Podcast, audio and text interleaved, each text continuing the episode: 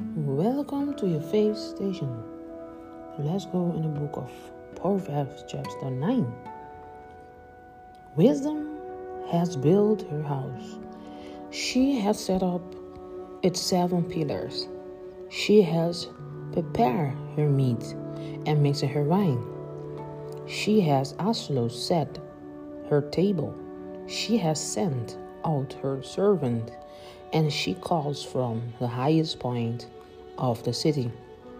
Let all who are simple come to me, to my house.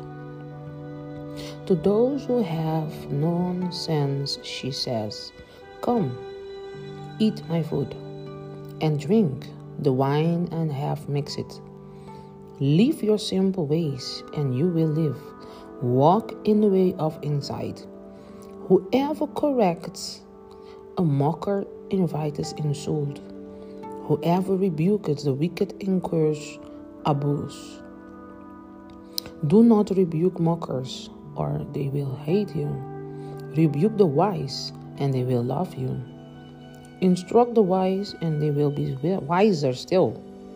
Teach the righteous, and they will add to the, their learning. The fear of the Lord is the beginning of the wisdom, and the knowledge of the Holy One is understanding. For through the wisdom your days will be many, and years will be added to your life. If you are wise, your wisdom will be reward you. If you are a mocker, you alone will suffer. Folly is the unruly woman. She is simply and knows nothing. She sits at the door of the, her house, on the seat at the highest point of the city, calling out to those who pass by, who go straight on their ways.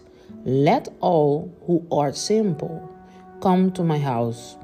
To those who have nonsense, she says, Stolen water is sweet, food eaten in, in secret is delicious, but little do they know that the dead are there that her guests are deep in realm of the dead. That was the book of Proverbs, chapter 9, and share it with all humankind around you. And listen to the word of God, and open your Bible, begin to read, and get the understanding and wisdom. Amen.